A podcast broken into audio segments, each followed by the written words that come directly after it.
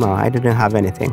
God really provided for me. When I think back, how can I pass those days, and you know, those difficult days, those dark days in my life? But I passed because of Christ.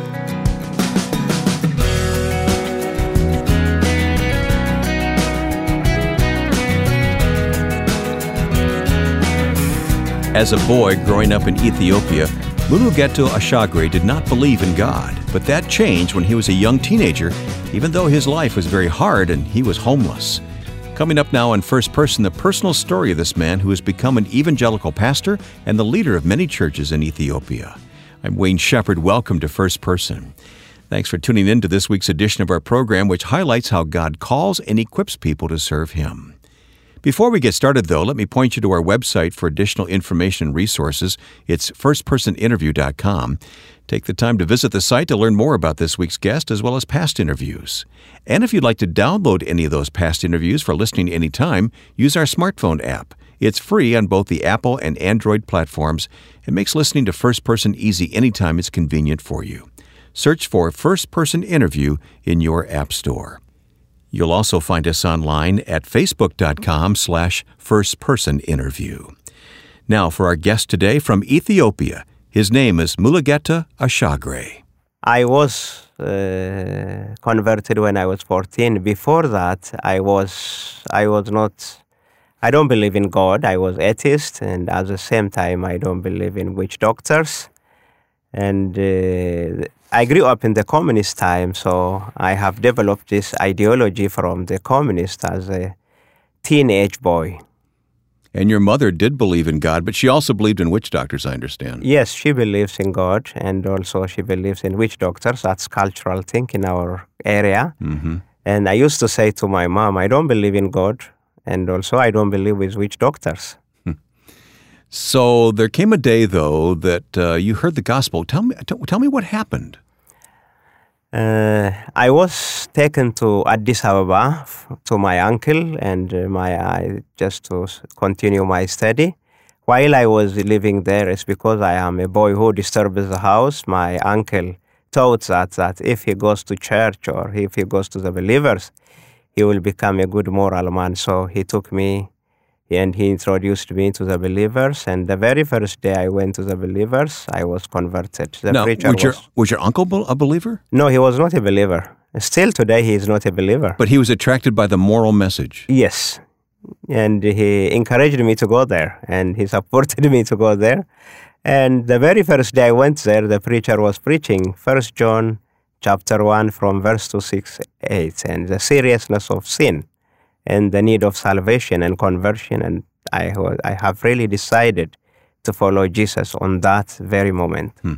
All right, so you're 14 years old. You're living under your uncle's care. How did he react? I mean, did you announce to him what, what had happened to you? Yes, immediately after church, I came back and I told them what happened in my life. And they were shocked and they didn't expect me that I am, I, I become a believer and I was immersed into it. And they wanted me a moral good man. That was the only plan to take me to the church. Yeah, they wanted to shape you up. Huh? Yes. But more than that happened to you. Oh, yes, God changed my life. And from that day on, my life was really changed. And I said to my uncle, I love you, I respect you, but I can't do anything to help you because I have decided to follow Jesus. Did he accept that? Uh, not really. Because of that, I suffered a lot for uh, years. For years, I suffered. But now he respects me, he loves me.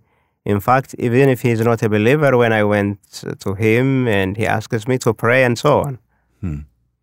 All right, I'm going to jump way ahead here, but now you are a man about 50 years old with a family of your own. You've been serving the Lord for many, many years. And how does your uncle react to that? Since he, he doesn't believe, he must respect you in some way.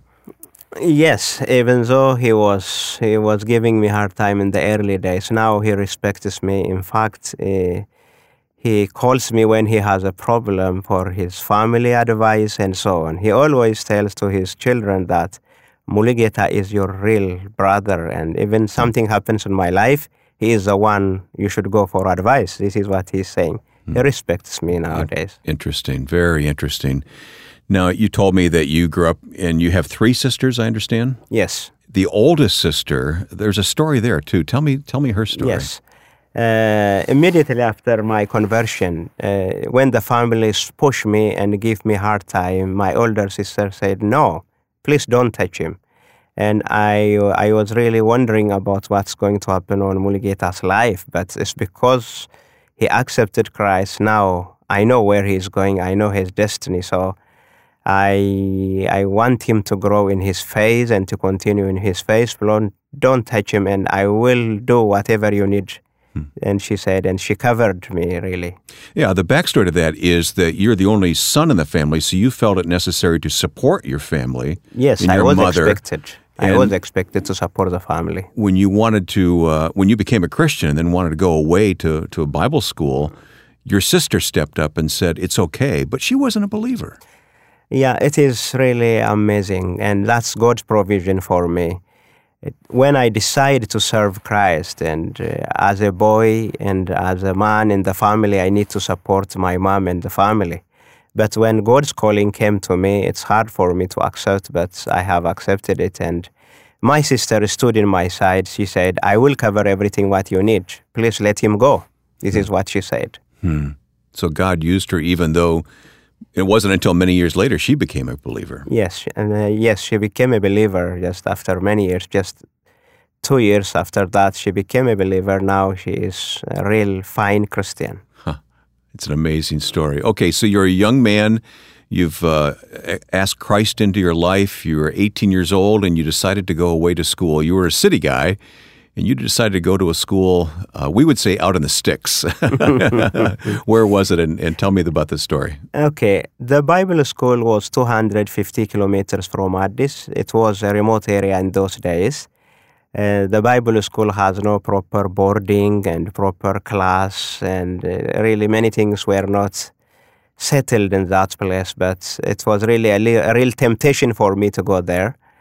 But uh, God really provided for me everything. The teachers were kind to me and I was able to cope with the life because as a city boy, uh, and I was not trained, you know, to cook my own food, to fetch wood, to bring water from the river, and so on. So I have to do that in that school, and I have learned so many things. God taught me in this remote area just what life is, and really that helped me in my leadership role. Hmm. This school was uh, started and, and operated by SIM, which uh, is is got to be a story in itself that it was allowed to exist in Ethiopia at that time. Yes, uh, this school, it was only two Bible schools in those days run by SIM. All the other churches were closed. This school was in Hosanna, that's where I was trained. And now the school has improved nowadays, uh, improved many things. But in those days, during the communist time, they don't have resources even to improve that one. And because of the persecution, many things were limited, so no resources in those days. Well, we're going to have to skip a lot of the story here for the sake of time, but uh, suffice it to say that uh, God trained you at that school. You became a pastor. I know you've uh, served in various parts of Ethiopia, but you were a leader in the uh, Brethren Church in Ethiopia at this time. Um, tell me about your heart's passion for what you do. Yes, I have. Uh, for the last uh, 25 years in my ministry, God has helped me a lot, and He showed us to focus on three areas children work, and church planting and evangelism, and also leadership training. This is what we focus. In Ethiopia, every family gives 6.9 children. If we don't focus on children work, uh, it's really uh, doing nothing for the whole community. So we have decided to focus on children. It's one of the three focus areas in our churches. Mm-hmm.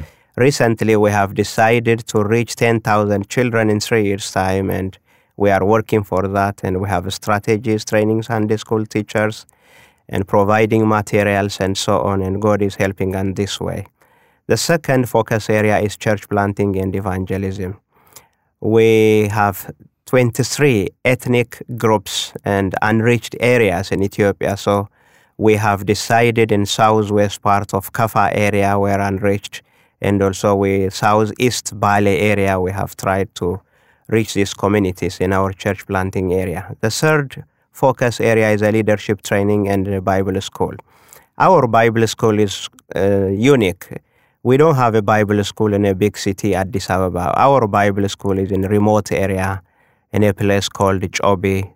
Just to, our, to reach there, you have to drive 75 kilometers, Star Market Road, 60 kilometers, dry weather road, and 20 kilometers, a very rough road. That's where our Bible school is. That's where our most of our churches are. We have decided to have a school in those churches area, at the middle of the churches.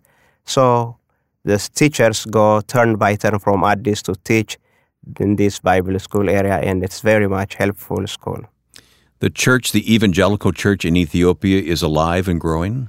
Yes, evangelical churches are the fastest growing uh, religion when we see in Ethiopia. They cover around 20% of the country. Uh, the main problem we have is evangelicals are not evenly distributed throughout the country. Evangelicals are dominant in the west and south.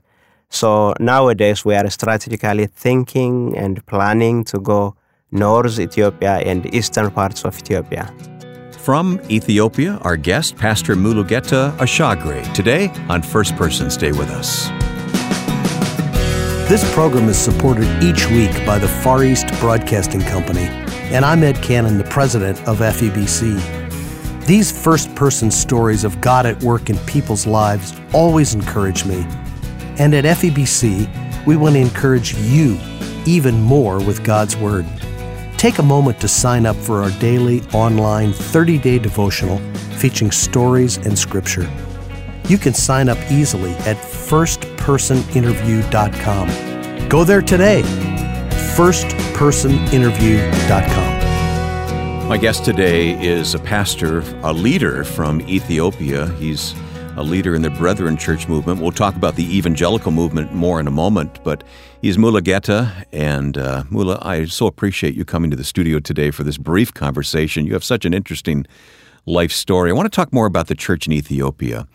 Uh, when you met with my Bible study today, we talked a lot about the unity of the church, the evangelical church. Uh, let's let's first of all talk about the cultural context in Ethiopia. Uh, it's a blend of Muslim and Orthodoxy, isn't it? Yes.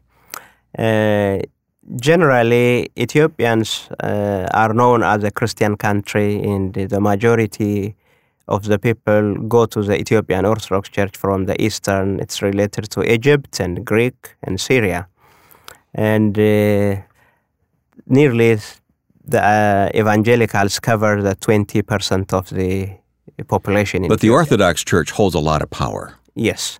For Ethiopia, uh, used to be, uh, not recently nowadays, but used to be, the Orthodox Church is Ethiopia. Ethiopia is the Orthodox Church. It's not easy for you to isolate the Orthodox Church from Ethiopia. They're one and the same in many ways. Yeah. Mm-hmm. But what is the Muslim population in Ethiopia?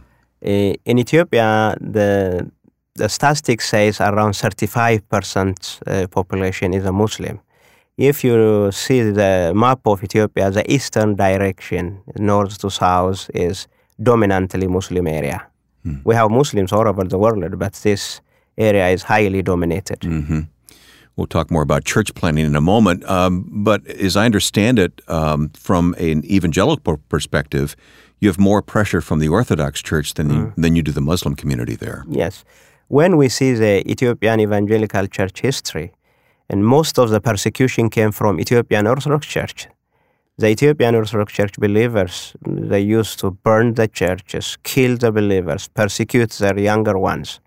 And in most cases, they see us as if we are, as if we are what we call the spies for the Western government. It's, it's because of the missionaries and the churches has a connection with the West world. So, uh, in this case, we suffered a lot in Ethiopia. Mm-hmm. Are you beginning to see that change in the, within the Orthodox Church, or is it much the same? Yes, uh, we we are experiencing a religious freedom in Ethiopia. It's because we have clearly written religious law. Every everybody has a right to follow whatever religion he wants to, and also there is a big movement going on even among Orthodox, and many people are understanding Scripture and converted priests are preaching and really God is moving in this church. That's a very exciting report. It, it, it really is. Okay, now, Given that cultural context of a mixture of Orthodoxy and Muslim and now evangelicals rising in Ethiopia, what is the state of the evangelical church? Uh, we have a very good fellowship. Uh, we call unity with diversity. The church fathers who were in the communist time, they came together a small number, praying together in Addis Ababa and Adama, Nazareth, and they started a small fellowship. Now the fellowship has grown. If you go to all over Ethiopia, you will see every town evangelical churches leaders come together, pray together, and do many activities in the church, especially many big things concerning the country and so on. We have a very good fellowship. We have a very good office, organized office, and so on. How do you account for this unity among the denominations? Uh, it is amazing that uh, all Pentecostals and Lutherans and Presbyterians and Baptists from all background they come together. They teach their own doctrines in their own churches and homes, but when they come together, they preach Christ, and they have very good fellowship. Is it driven in any way by the persecution you've all felt? I think yes, uh, that the persecution forced us to go into this uh, unity, and we kept it until today. Mm-hmm. That is remarkable. It really is. And it's a blessing God gave us for our country. Yeah. Indeed, it is. Wow. We have much to learn from you, as a matter of fact. All right. Um, you, you described earlier that you have a heart for discipleship and evangelism. We'll talk about the children's ministry in a moment, but tell me about church planting in Ethiopia. What's, what's going on? Uh, church planting is going on. Uh, the believers are and Ethiopian church is mission oriented church. In spite of the limit of all the resources they have, every church wants to plant a church. Church planting is going on every day throughout all over Ethiopia. And uh, I personally have I have a heart of evangelism and church planting. And I work a lot and uh, give my time on discipleship and also church planting and evangelism. Tell me about a specific project that's underway right now. Um, earlier, you were telling me about a predominantly Muslim area where there's been no evangelical church, but that's beginning to change. Yes, uh, God, God has shown us a miracle, and we have churches in the West, and the West is a highly populated area. The Christian farmers they went to southeast part of the country to find the ground for farming but that area is totally a Muslim area. And finally, we saw, we have discovered that around 200 believers went to that area. And we saw it as a great opportunity for us to plant a church. And instead of we sending the church planters, God has already sent His church. He sent farmers ahead of you. yes, ahead of us, and they are. He is using them as a church planter, and five new small groups were started, and we are really thinking about that. It's because these leaders are from the West. They don't know anything about Muslims and the culture and anything related to that Yeah. religion. They're from the western part of Ethiopia. Yes. Not from here in the West. no, no, no, the West. I'm thinking of Ethiopia West. Yeah, so they are Ethiopians reaching Ethiopians. Yes, Amazing. the West Christians, the West Oromo Christians are moving the Southeast Oromo Muslims. yeah. And God is using this, we are using this opportunity, and God has opened for us this door. Another very exciting aspect of, of all of your ministry. And again, you lead the Brethren Church in Ethiopia, but it's happening among evangelicals. But tell me about what you are doing to reach children. In our Christian Brethren churches, as I've told you before, we focus on three areas, and one of the areas is children. And we have decided uh, two and a half years ago to reach 10,000 children for Christ, and we are working for that. We have a strategy of teaching Sunday school teachers, and the Sunday school teachers will go to their home churches and teach Sunday school teachers, and finally, we have a plan and a strategy to reach 10,000 children for Christ in three years' time. We have so far reached to 4,000 children, and we are working on the remaining 6,000 children. I know you have a heart for this. Your wife has a heart to see this happen, and your son in law does as well. Hmm. My wife is a really committed Sunday school teacher, and she is working hard in the church. And my son-in-law is working as a full-time for Awana. Uh, he is working as a full-time work in our local church, at the same time helping the Awana project all over the country. He moves uh, to give training all over Ethiopia. Among all the evangelical churches, how many children are are taught? We've talked about Awana here in the program b- before, but tell me how many Ethiopian children are touched by Awana? Uh, by Awana project, around more than 200,000 children are already touched by the Awana all over Wow. the country, and it is growing very fast. Wow. Pastor, um, look back over your life for a moment. You're still a young man, and the Lord's going to use you tremendously. But look back over the last few decades and how God has moved in your life and led you. Um, what are your thoughts about that? It is really a miracle that I am here today in America. I was born in southwest part of the country under the coffee trees who, bro- who came to Addis converted as a young man, 14 years old. When I was converted, uh, really, I was the very first Christian. Nowadays, God has blessed my family. We are more than 25. I was the only believer in our home, so I suffered a lot. I didn't have something to eat. Uh, even I don't know where I was staying. In the daytime, I move, I will preach the gospel, and uh, I have a fellowship with the believers. When the night comes, I remember some of the night, even I don't know where I'm going to stay. You literally had no place to lay your head at night. No, no, I didn't have anything. Never. God really provided for me. When I think back, how can I pass that those days, and you know, those difficult days, those dark days in my life, but I passed because of Christ. Is there a passage of Scripture that uh, means more to you now because of what you've been through? Yes, uh, that's from the book of Psalms, chapter 34, verse 10. And those who seek God, they never lack anything. God is good for them. And the lions may uh, shorten what they are going to eat, but those who fear God, those who follow God, will be really blessed by God. That's my really theme verse, even in my wedding. That's Psalm 34, verse 10. It's been with you your whole life, hasn't it? It is, it is. Yeah. Well, Pastor, we are going to pray for Ethiopia and for the evangelical church there, which is growing so rapidly. We're going to pray for these uh, new outreaches. We're going to pray for the children's ministry. There's one other thing that you want us to pray about. What is it? the leadership training, and uh, we we are involved in many ways on leadership. And I am now working as a trainer. TNET is networking the churches for evangelism, and this is mainly based on training pastors, training uh, elders, and workers. So we work in this area. So I need you to pray for this really. Uh, training pastors and leaders. And pray we will for these pastors as they are equipped to declare the gospel and shepherd the people of Ethiopia. Our guest has been Mulugeta Ashagre, a pastor and leader of the Brethren churches in Ethiopia.